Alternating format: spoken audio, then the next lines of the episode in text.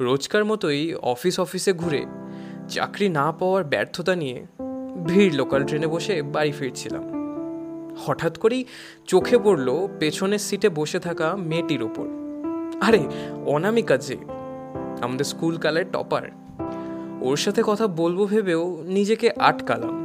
কারণ নিশ্চয়ই জিজ্ঞেস করবে যে আমি কি করছি আজকাল? আর আমি যে একটি চাকরিহীন বেকার ছেলে এটা বলতে একটু মনটা শূন্য হয়ে ওঠে।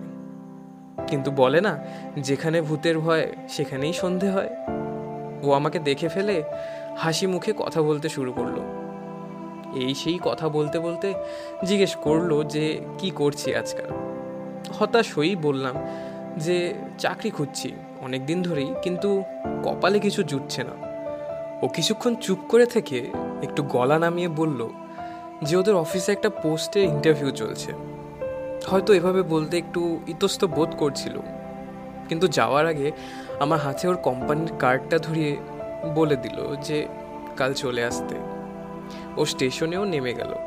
আর নামলো আমার মাথা থেকে খানিকটা চিন্তা।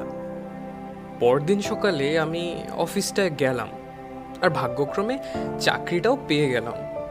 আমার অফিস জয়েন করার বেশ কয়েকদিন হয়ে গেল, আমি লক্ষ্য করলাম যে অনামিকা আমার সাথে কথা বলে না।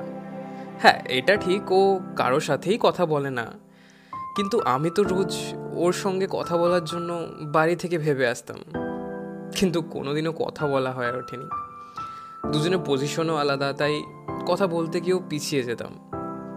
সেদিন ওই লোকাল ট্রেনে ওকে এড়ানোর আরেকটা কারণ হলো স্কুল লাইফে থাকতে অনামিকার প্রতি আমার একতরফা ভালোবাসা ছিল। যদিও সেই ভালোবাসার কথা সবাই জানতো, শুধু অনামিকাকে ছাড়া। বা হয়তো ও নিজেও জানতো, কিন্তু কোনোদিনও কিছু বলেনি। স্কুল বেরিয়ে গেছিল, আর ওকে নিজের মনের কথা কোনো দিনই বলে ওঠা হয়নি। তাই সেদিন ট্রেনে ওকে দেখে মনে সেই পুরনো প্রেমের স্পন্দন। কিন্তু হয়তো এবারও বলে ওঠা হবে না। এভাবে কিছুদিন কাটলো। একদিন হঠাৎ কফি খেতে খেতে আমার চোখ যায় যে ও নিজের কিউবিকেলে বসে কাঁদছে। আমাকে দেখতে দেখেই চোখ মোছার চেষ্টা করছিল, কিন্তু ততক্ষণে আমি ওর কিউবিকেলে হাজির। কান্না থামিয়ে কি হয়েছে জিজ্ঞেস করাতে প্রথমে কিছু বলছিল না ও। কিন্তু একটু জোর দেওয়াতেই বলে উঠল যে অফিসে একজনের সাথে ওর চার বছরের সম্পর্ক। কিন্তু এখন সেই মানুষটি এই সম্পর্ক আর রাখতে চায় না। ওর কথায় বুঝতে পারছিলাম ও সত্যি সেই মানুষটিকে ভালোবাসে।